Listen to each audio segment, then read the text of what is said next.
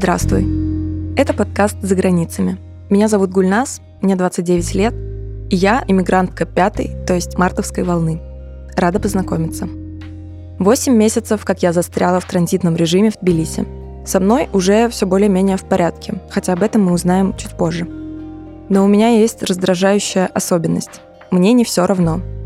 Я, как говорят некоторые, слишком переживаю, волнуюсь за близких, особенно за тех, кто далеко, задаюсь тысячей вопросов о том, как жить и что будет со всеми нами, с уехавшими и оставшимися, с любовью, с домом.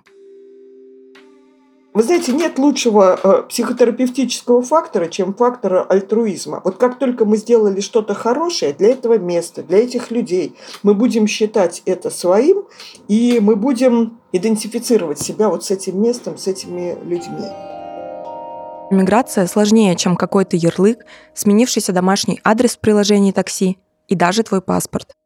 Я пытаюсь разобраться в том, кто такой иммигрант, обращаясь к примерам из истории, спрашивая социологов, историков, политологов и советуясь с психологами.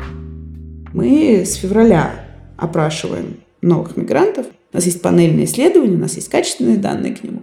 Так вот, не сталкиваются. Когда сталкиваются, это вот какой-то редкий, уникальный эпизод вот этого столкновения с дискриминацией. Думать, что, бедных наших сограждан везде дискриминируют, это, мягко скажем, не так.